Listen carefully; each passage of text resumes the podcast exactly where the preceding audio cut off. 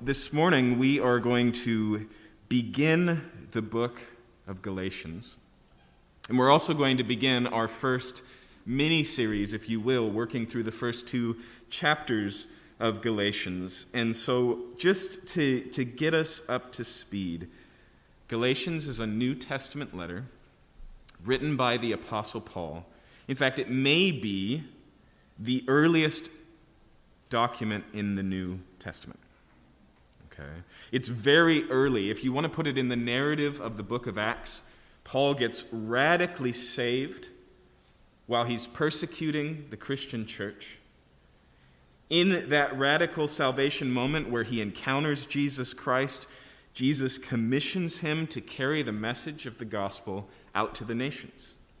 And so he serves for a while in a church in Antioch, just north of Israel.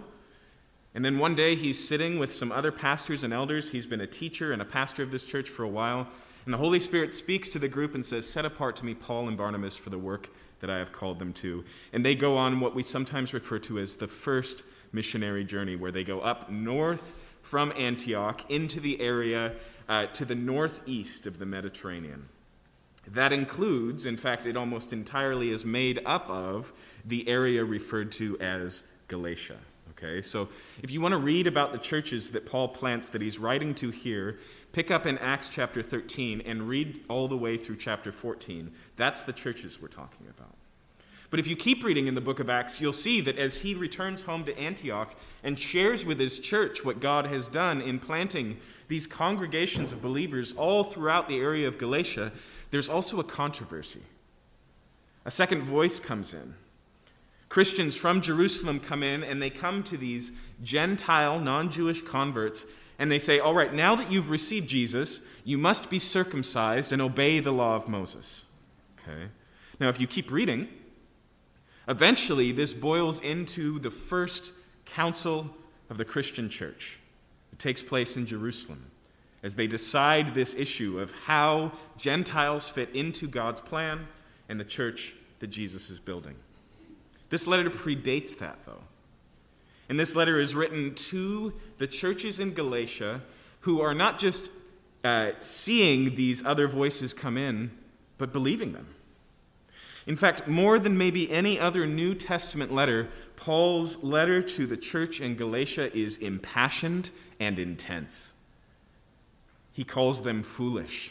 He asks who has bewitched them. He warns them that they're headed in the way of a curse, in the way of death. Okay? This is not some sort of internal, minor scuffle about doctrinal differences. This is not some sort of armchair theologian back, of, back and forth that deals with the mysteries of God. To Paul, this is life and death. And what I love about the book of Galatians is because it is a polemic, because it is fighting against the opposition. It sharpens the contours of both our understanding of the gospel, and as it does so, it sharpens the contours of our appreciation for the gospel. And so, what we're going to look at for the next four weeks is a series that we've entitled Gospel Definition, like high definition.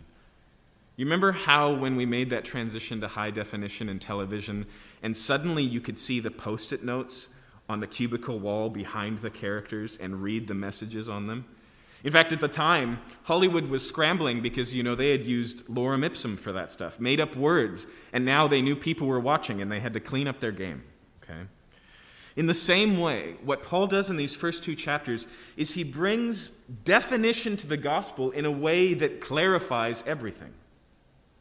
And that's the amazing thing about the gospel. The better you understand it, it's not just the clearer it is to you, but the more it clarifies your own life, the more it defines you. Okay? And so that's what we're going to see in the weeks to come. I want to begin here uh, at the beginning of the book of Galatians with the first nine verses, which we would just call an introduction. Now, in one sense, as we read this, if you're familiar with the other New Testament letters that Paul writes, familiar territory. The structure of it is very similar to the other letters, uh, the content is very similar. In fact, sometimes we can just brush through the opening verses of a, of a New Testament epistle and go, all right, let's get to the meat. But Paul never wastes words. And so I want you to pay attention to exactly what he says. And if you're familiar with the, the possibilities, if you're a Christian this morning, a reader of the New Testament, I want you to think about all the things he could have said and, and just start to think about why, why these things. Recognize that where he's going, which we'll also hit a little bit this morning, determines where he starts and how he gets there. Okay? So read with me this morning Galatians chapter 1 verse 1. Paul, an apostle not from men, nor through man, but through Jesus Christ and God the Father, who raised him from the dead, and the brothers who were with me, to the churches of Galatia, grace to you and peace from God our Father and the Lord Jesus Christ, who gave himself for our sins to deliver us from the present evil age, according to the will of God, our God and Father, to whom be the glory forever and ever. Amen. I am astonished that you are so quickly deserting him who called you in the grace of Christ and are turning to a different gospel. Not that there is another one, but there are some who trouble you and want to distort the gospel of Christ. But even if we or an angel from heaven should preach to you a gospel contrary to the one we preach to you, let him be accursed. As we have said before, so now I say it again if anyone is preaching to you a gospel contrary to the one you received, let him be accursed. Let's pray.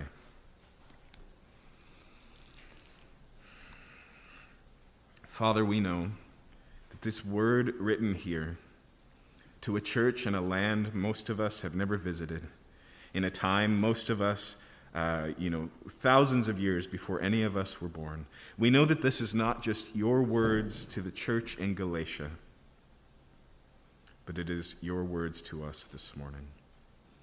We pray that you would open our hearts and our minds to understand your word by the Holy Spirit that you have given us. We pray that you would instruct our hearts and define the gospel. Even when it comes to drawing battle lines, Lord, let those battle lines help us to understand the significance of what you've done in Christ. We pray this in Jesus' name. Amen. I want to look again at the language of verses 6 through 9. I want you to hear again the, the passion and the intensity and the concern. I want you to recognize the depths of these words. The first one, Paul says he's astonished. He's shocked. He's double taking. He didn't see this coming. He's not like, oh, that makes sense, right? He is astonished, second, that they are so quickly. One of the things that shocks him about the Galatian church is that it's like, really, now? And is it so quickly because they've just recently become Christians? Is it so quickly because Paul just left them a few weeks ago? Or is it so quickly because the other side has convinced them so quickly? Either way, he says, so quickly deserting him who called you. Now, as astonished as Paul is by this, I promise you the Galatians are astonished by these words. Okay? As they read this letter, as would have been done aloud to the church, there are people going, Deserting Jesus? What? That wasn't on the table. None of them are going, You know what? Forget Christianity. I'm going back. He uses very strong terms here. And then notice what he says here. He says that you are turning to a different gospel, not that there is another one. He uses two different words there for different. He says a different gospel, not that there is a different one, literally. He uses t- terms that are almost synonymous, but why doesn't he use the same term twice? Most likely because he wants to say that it's a different gospel, but there is no such thing as a different gospel.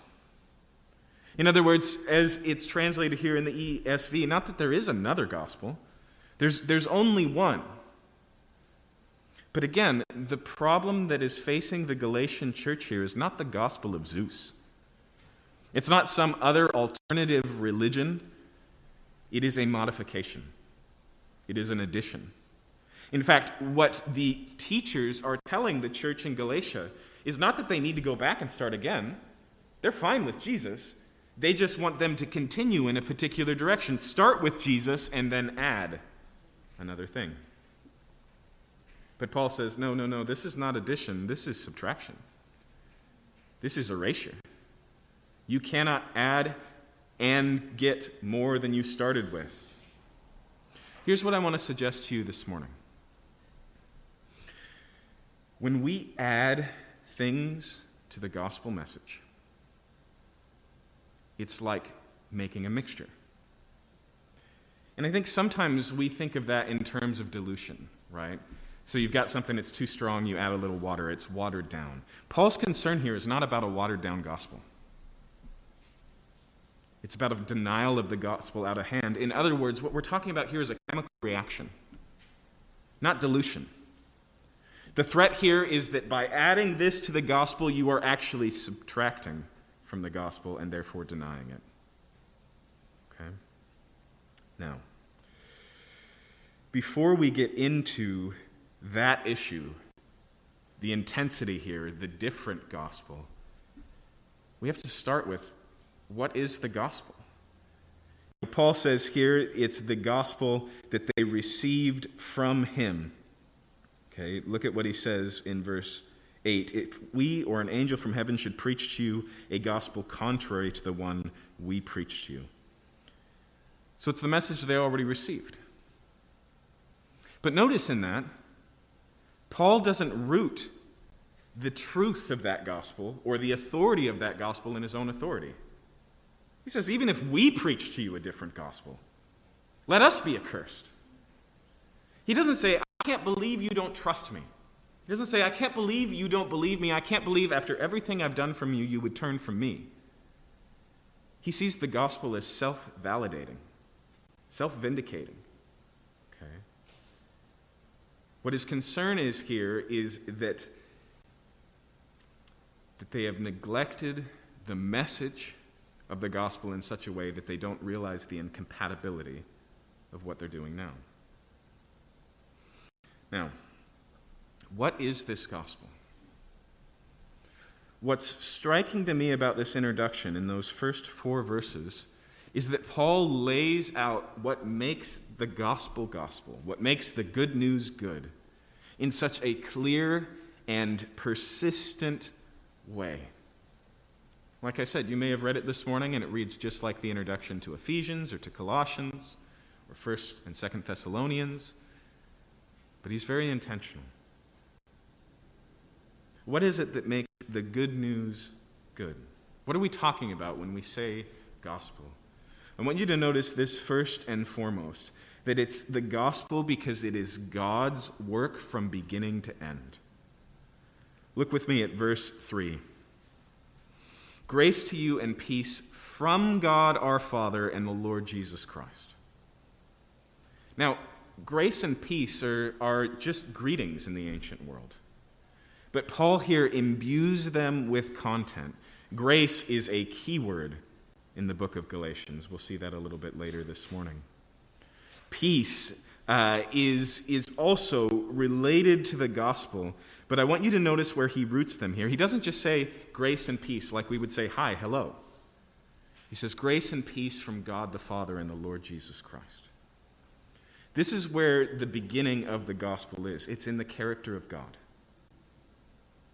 Grace and peace, in this sense, are both acts of God, gifts of God, if you will. In fact, the word for grace in the New Testament, charis, is also the word for gift. Okay? It's just the difference between adjective and noun, it's the difference between context. Okay? So it begins here in the character of God, and then it extends into God's will. Okay, so notice here in verse 4 Jesus gave himself for our sins to deliver us from the present evil age according to the will of God our, our Father. Okay? Second, the will. So it begins with the character of God. There is peace for us, there is grace for us because God is gracious, because his orientation is towards peace. But second, that's expressed in God's plans. The good news of the gospel is expressed in God's desire, God's will. You see, at the beginning of the Bible, in the book of Genesis, that's where we get the explanation of what's wrong with everything. What's gone wrong with life? Why are things so hard, so painful, so difficult? Why is death so present? Why is there evil in the world? Why is there hatred? Why is there murder? Why can I not do the things that I want to do, as Paul says? Why do I do the things that I don't want to do? Why didn't I have a good father or good mother? Why didn't I experience a peaceful upbringing? All of these questions, it begins in a problem that goes wrong in Genesis, which ultimately has to do with our own rebellion. Our choice to define for ourselves what is right and wrong, our choice to turn away from God and turn into ourselves and follow our own ways and own means. But even in the garden, we get a little picture, a little parable of how God works. When Adam chooses to eat of the tree, along with his wife Eve, and they suddenly realize what they've done in their journey in life as they suddenly realize, oh, shoot, we're off course, we're lost. What happens next? Who's, who initiates setting things right? Does Adam go, hey, God, can you hear me? We really messed up here. No, in fact, God comes looking for them, and their first impulse is, we got to hide. And do they call out from the hiding, say, I don't know what to do about this, God, can you please help? No, God says, Adam, where are you? And as God interrogates Adam and Eve about what happened, Adam doesn't go, All right, I know we messed up. Here's a solution. Instead, God presents a solution. He says, Here's what I'm going to do about it. One of the things that makes the good news good is that it's rooted not just in the character of God, but it's His plan. From the beginning of ages, executed over the millennia, moving to this point, as it will say later in Galatians, at the fullness of time, God sent his Son. The fullness of time. What does that mean? Exactly when God intended. When his plans had finally come to their full moment, when he reached the crescendo of his symphony. It's God's will and not man's that defines the gospel. Look third it says here, Grace to you and peace from God our Father, verse 3, and our Lord Jesus Christ, who gave himself for our sins. Who settles the problem there? Do we fix it? Sin, I told you, is the issue. Do we give God something for our sins? Do we set things right? Are we the ones who fix the problem? Because it could be that way, right? God could lay out the plan and go, All right, look, I know you're off the map. I'm going to guide you home. Let me walk you through it. And we'd still have to walk the steps. Is that what happened? No, God gave Himself in Jesus Christ for our sins. The action of redemption that makes the good news good, the proclamation. In fact, this is part of what makes it not just good news, but news at all. As is often said, the gospel is not good advice. It's not, here is the way home. Just complete this document, follow these steps. Here is the way to go. Take a left at the tree and take a right. Just live this way and everything will be okay. Instead, it's Jesus died for you. That's an act of God. In fact, we'll return to that in just a second, but I want to keep following this thread of God's action because it doesn't stop there. Not only did Jesus give himself for our sins, but notice at the tail end of verse 1 there, God the Father raised Jesus from the dead. So Jesus dies for us, but that's not the only that's not the end of the story. God raises him to life. Again, simple question. Is that something we do? No, it's something God did. And not only that, but let me point out to you that one of the unsolvable problems of human life is death. Paul refers to it in 1 Corinthians as our last enemy.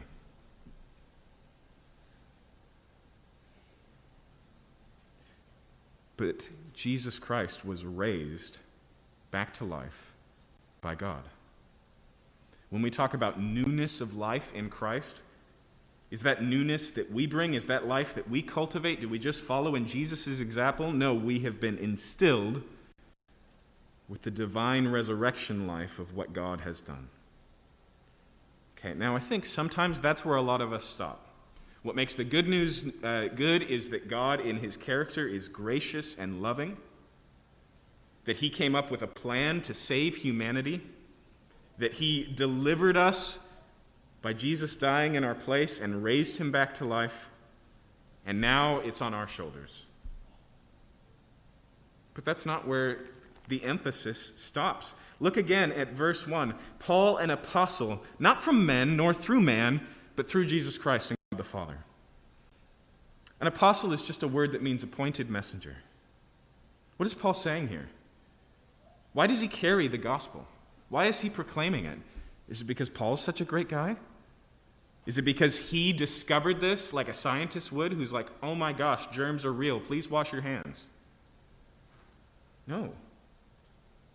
God reaches down, sets a finger on not just the message, but the messenger. He commissions, he calls. Why have the Galatians heard about Jesus? Because they were so smart they went looking? Because they were digging through libraries of truth and finally discovered the meaning of life? No, because God graciously appointed a messenger and sent him that way. And you go, okay, fine, you're right. It doesn't end back there, but there it ends. But it doesn't. Look at verse 6. I am astonished that you are so quickly deserting him who called you. I have no problem as Christians recognizing that the way that salvation comes is that we call upon the name of the Lord. It's true. But we call in response to a call. That's what Paul says here. That's why he's so astonished. It's as if God in Jesus Christ, through the message of the gospel, by the mouth of Paul, has extended an invitation. Do you see God runs from beginning, middle, and end through all of this? That's what makes the good news good. Second,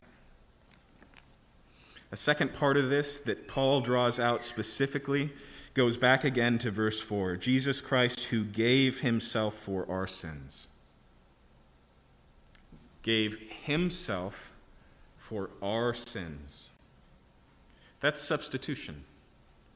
Jesus didn't die for his sins, but for yours.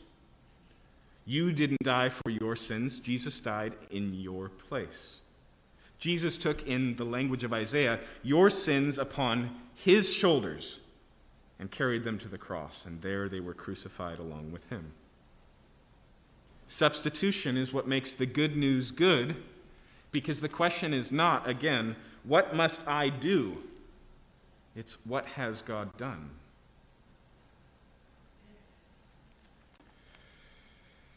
In fact, look at later in that, who gave himself for our sins to deliver us.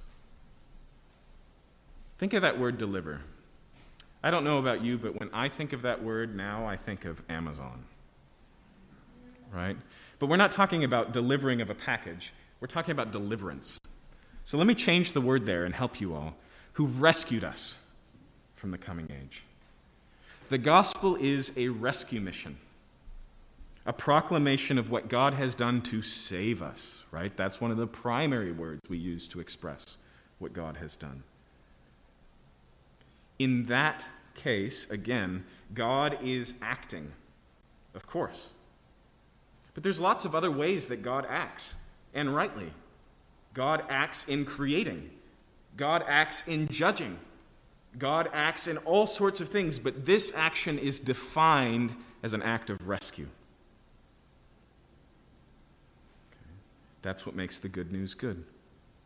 Because again, good advice would say here is something that you need to do to recalibrate, to restore, to rebuild, to make restitution.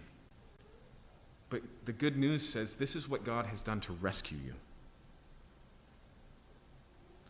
Now, just because I want to lodge it in your brain, there's nothing really unique or novel about that way of talking about the gospel than the other ways that it's iterated throughout the New Testament. But the ending here is unique to Galatians. Not that it's not brought up anywhere else, but in the introductions, look at what he says Who gave himself for our sins to deliver us from what? I mean, we could put a lot of things in that blank who deliver us from death, who deliver us from sin, who deliver us from the judgment of God. There's so many things that you can put here, and the one he chooses is the present evil age. As we will see in Galatians, that is significant. But again, think of it in terms of a rescue mission. Now, sometimes this word age is translated world. And the reason why age is better is because there's a chronological aspect to the way that Jewish people think about life the age that is and the age to come. And Paul strangely says, actually, the age to come is here, but so is the age that is. They're overlapping right now, and those in Jesus Christ are people from the future, effectively. Eternal life begins now, not then. Okay? But in our case, the present evil world, I think, is a better description. And all I want to show you here is that in this idea, what Paul is going to put under here is a whole lot of content. The present evil world includes being delivered from the kingdom of darkness, which is evil because it's ruled by the evil one. The present evil world is the world as it's defined by sin around us and in us. The present evil world is a world that has created its own standards of beauty and glory and truth. It's systemic. It, remember when Paul says in Romans chapter 12, do not be conformed to the image of this world? Same word, image of this age. There's this force pressuring us to believe a certain way, to think a certain way, to live a certain way, to value a certain way. But here, the gospel delivers us from all those things.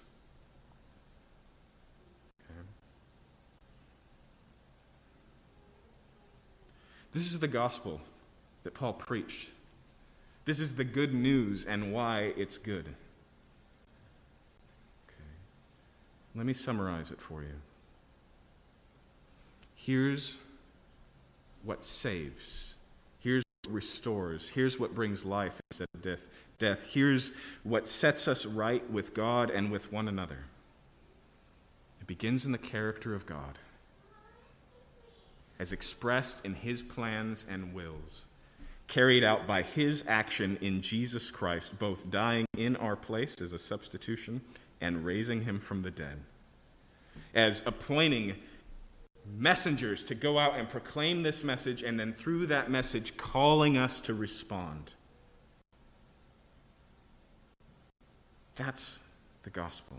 How are things made right? How can we know God? How can we uh, set things right? How can we experience peace, shalom?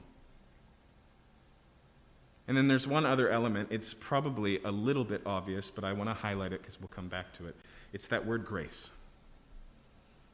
Like I said, Paul uses that word throughout Galatians. It's a key word. Here it summarizes what makes the good news good news. It's that it's news of grace, it's that it's a gift, it's that it's freely given apart from worth. In other words, what we just read in this introduction that Paul had preached to the uh, churches across Galatia is simply this God is offering you salvation freely. There are no prerequisites. He's not just offering it to these people and not those people. Grace defines the gospel. Now, go back again to verse 6. I am astonished that you are so quickly deserting him who called you in the grace of Christ and are turning to a different gospel. Not that there is another one. As I said early, uh, earlier, Paul's concern here is not that they're turning unto a different religion, like going back to worshiping Zeus or Dionysus or, or some of the other gods.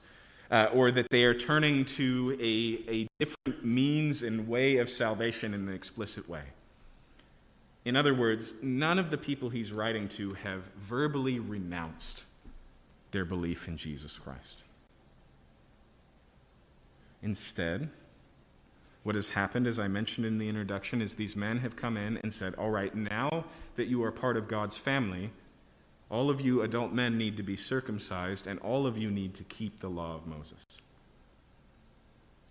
Now, that is so striking because, apart from any other way that we can uh, change the gospel, this one is drawing from the same scriptures that proclaim the gospel.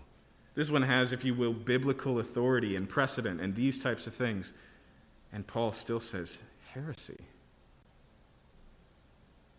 He says, Let them be accursed. The word there means to be damned. Now, just so you know, Paul is relatively even handed. For one, just in case you thought he just got emotionally out of hand and said something he shouldn't, he takes the time to say it again. Did you notice that? He says, Just in case you didn't hear me the first time right? He recognizes people hearing this the first time would be shocked, and he goes, I don't want you to think that I did that just to shock you. I don't want you to think that you misunderstood me. As I said before, let me say it again. If anyone preaches you another gospel, let them be accursed. But he's also very balanced. So he uses the same word in the book of Romans, and this is what he says. He says, For my brethren, the Jews, God's people in the Old Testament, I wish I myself could be accursed. Same word. I wish I myself could be damned so that they could be saved. The language that's drawn from here is not from some sort of hatred of Paul, but from how high stakes the issue is. It is life and death. Jesus speaks high stakes like this in one occasion. He says, If anyone stumbles the little child and leads them away from me, it'd be better if a millstone a hundreds and hundreds pound weight was hung around their neck and they were cast into the sea. It's intense because it's high stakes. But again, the issue in the eyes of the Galatians, as well as in the eyes of what Paul calls the troublers here, those who are carrying this message, is not one of forsaking Jesus. It's one of addition. It's one of, all right, now that you have Jesus, what comes next? But Paul doesn't see it that way. Look at what he says in chapter 2, verse 21.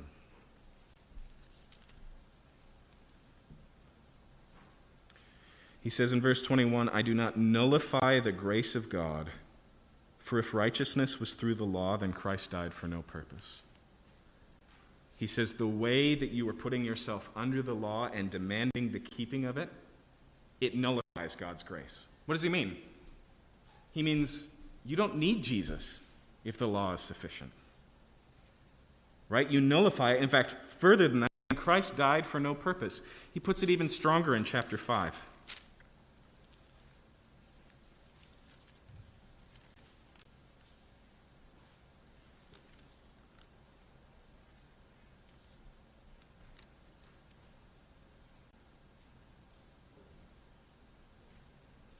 Look at what he says in verse 3. Chapter 5, verse 3 I testify again to every man who accepts circumcision that he is obligated to keep the whole law. Listen to this. You are severed from Christ. You would, who, who would be justified from the law, you have fallen away from grace. You cannot add and still leave the gospel intact. He sees this not as Jesus and Moses, but Jesus or Moses. In fact, and we'll see this as we go about, one of the defining features of the book of Galatians is rhetorical antithesis. What I mean is that Paul constantly presents two alternatives, and it's not like dark and light or day and night where they're just two different things. They're antithesis. Choose one, can't have both. Okay? So he says, new creation or the world. He says, from God or from man. He says, slavery or freedom. He says, maturity or immaturity. He says spirit or flesh. You'll see it over and over again.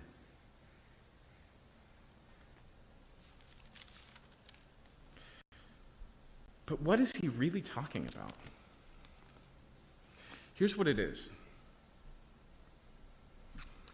that to add prerequisites or conditions to the gospel changes the message. It cannot be a gift and not a gift. It cannot be God's work and our work instead. It cannot be undeserved and earned. Now, sometimes when we read Galatians, we go, yeah, but none of us were thinking about getting circumcised. And we think, what, what is this application for us today? But actually, Paul is thinking broader here. How do we know when we're in danger of following in these footsteps and believing that we are just building upon our Christianity, but we are actually tearing it down? There's three ways that we can see in the letter of Galatians that I want to draw your attention to. The first has to do with how we divide. Look at Galatians chapter 2 verse 11. But when Cephas came to Antioch, I opposed him to his face because he stood condemned. For before certain men came from James, he was eating with the Gentiles, but when they came, he drew back and separated himself, fearing the circumcision party. Now, that sounds like middle school lunchroom politics, doesn't it? Like he chose to sit at the cool kids' table instead of his usual friends because he was intimidated by them. But listen to how Paul responds in verse 14. But when I saw that their conduct was not in step with the truth of the gospel. Okay. Now, he's not telling this story as an aside, it's part of the point of his whole message in Galatians. He calls Peter out here for not expressing the gospel, in fact, denying it, not walking in light of it, because of the way he divides people. Part of the present evil age is the way that we divide people into groups. And guess what? We never just divide them into equal teams, do we? We never just divide them for the sake of order. We divide them for the sake of hierarchy. We divide them for the sake of status. Why does he not sit with the Gentiles? Because the Gentiles aren't one of us. Right? It's othering us and them. And we can graft that into the gospel. We can say, all right, yes, the gospel is here, but these are my people, and those are your people. I care about our group, and I don't care about this group. Separation is part of the problem in Galatians. But like I said, underlying that is not just division, but status in one of the most striking verses in all of Galatians. Look at what Paul says in Galatians 3:25. Uh, actually, 3 uh, 20, yeah, 25 is fine. But now that faith has come, we're no longer under a guardian, for in Christ Jesus you are all sons of God through faith. Now you might be going, he's just neglecting the women there. Why doesn't he say sons and daughters of God? Actually, many times in the New Testament, Paul uses a word that just means uh, the people. Brother and sister would be a good translation. Here he doesn't. He uses the word that specifically is masculine. Now that's striking because in a second he's going to talk about men and women. But here's the point in Paul's world, the adult sons are the inheritors. And that's what he's talking about in the context of this story. He's talking about the status as inheritors. And he says, In Christ Jesus, that's all of you. Look at how he continues. He says, For as many as you as were baptized into Christ have put on Christ, there is neither Jew nor Greek, there is neither slave nor free, there is no male and female. Those three categories are striking. One, because it's the primary Jewish distinction of status. We are the people of God, and you are just the nations. The second, because it's the primary Roman world status, we are free and you are slaves. And the third is a creation difference. Going all the way back to the first chapter of the Bible, male and female, he created them in the image of God. And here he says, but if you're thinking in terms of status, You don't understand the gospel. And so here's how this plays out. We go, Yes, I was saved by grace, but I'm still better than those people. We hold up our view of politics. We hold up our wealth and status. We hold up our nationality. We hold up our race. If we make anything a defining trait of who we are against others, when he says here there's neither Jew nor Gentile, he doesn't mean there's no distinction. He means there's no benefit in one or the other. He means that you cannot hold pride over others as being one of us as opposed to one of them.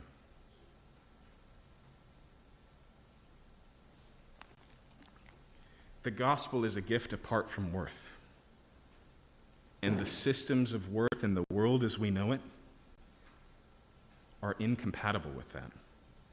Either God shows no partiality and saves all of us apart from our worth, or those models of worth matter and distinguish and separate and define us.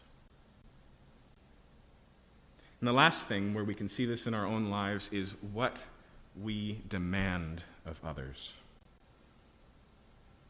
Remember what the troublers are saying in Galatians? You must be circumcised and keep the law. This is where we start to add to the gospel and destroy it. When we heap other conditions on other people. And no surprise, they're related to the other two. Effectively, what we say is, You must be like us.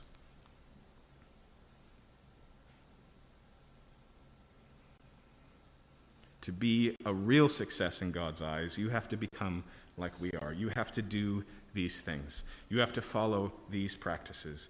You have to follow in our footsteps. You have to choose our choices.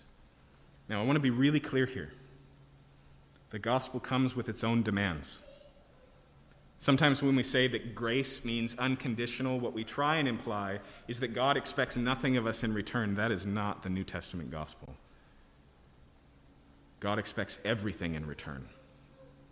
But what determines those demands? Jesus Christ Himself, the gospel itself. Sometimes we read that verse in Galatians no male and female, no slave and free, and then we read the other books in the New Testament and we feel like Paul forgot that. Right? So, Paul, then why do you tell slaves to obey their masters? Paul has no problem with order, but he recognizes that the gospel relativizes status. This is what he says in Colossians. He says, Slaves, don't be worried about your condition as slaves because you're free in the Lord. And he says, Masters, don't ever forget that you are the slaves of Christ. He relativizes, but he also reverses. He says no male and female here, and yet he still recognizes in Ephesians husbands are the head of the household and wives are the body. He recognizes an order and an orientation. But here's what he does to the status of men. He says, Husbands, lay your life down as Christ does for the church. When we think of status, we think of privilege. But in Jesus Christ, privilege is laid down for the sake of the other. Jesus is the master of all, the King of kings and Lord of lords, but Philippians says he became a servant. Why was Paul not walking in step with the gospel? Because he was dividing what God had united, because he was calling unclean what God had made clean. All of that stuff stems from the radical gift of Jesus Christ.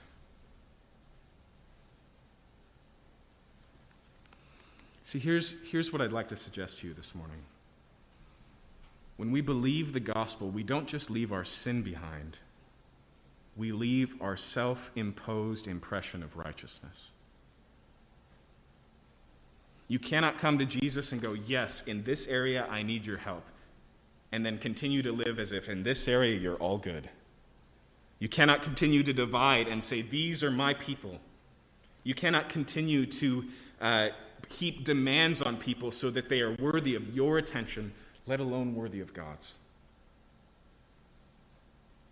And you cannot continue to maintain a significance or a status condition as being what defines you as a good person or a successful person or a worthy person. That's why Paul is concerned. The present evil age defines reality in a way that says this is what goodness looks like, this is what success looks like. These are the real people. And that leads to strife, ambition, division. All those things Paul will return to. And they're incompatible with the gospel.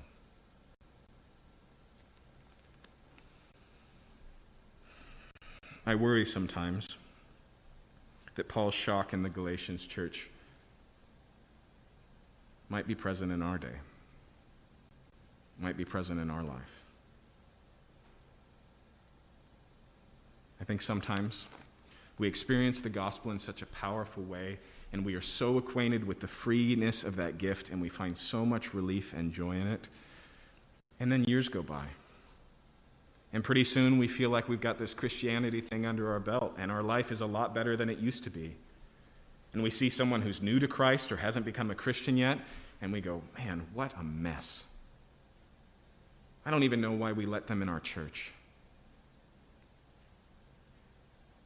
It's forsaking the gospel. I think sometimes we start to heap upon the gospel of Christ, the isms of our world. And even though we say, like the Jews here do, we can make a biblical case for this, they become a defining divider of worth.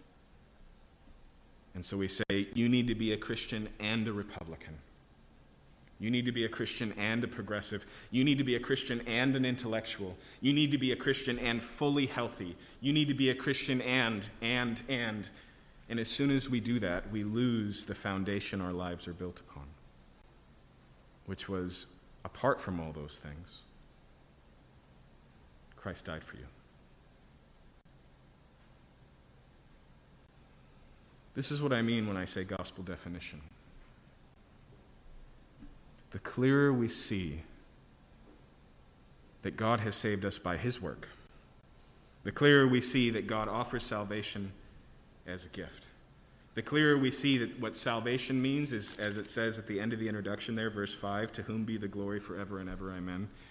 Who gets the credit for the story of humanity? Who gets the glory? What do you boast in? What do you take pride in? Either it's God or it's something else. But if it's not God, it's not the gospel. My prayer is that we would heed this warning this morning. But here's why, and this is where Paul is going. Because heeding this warning leads to freedom, not to slavery. It's because heeding this war- warning sets us free from the oppression and destruction and division that these other systems cause. That the gospel didn't just do what you can't do, it does all there is to do. It is sufficient to make you a loving, wholesome person. It is sufficient to cultivate a world of God's shalom where there is peace. It is sufficient for the fixing of all that's wrong in the world. And you cannot add to it without denying that sufficiency and therefore de- denying it itself. Let's pray.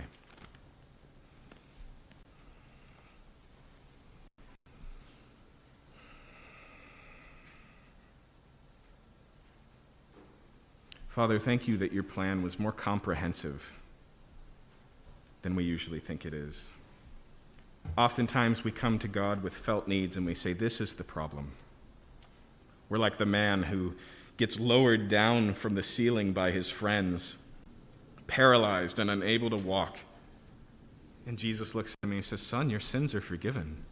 It's like, Well, how about my legs? Can you do something about that? But Jesus, you're always working deeper. And here you just didn't, you didn't just deliver us from our fears or our concerns or even our sins, Lord. You delivered us from all there is to the present evil age.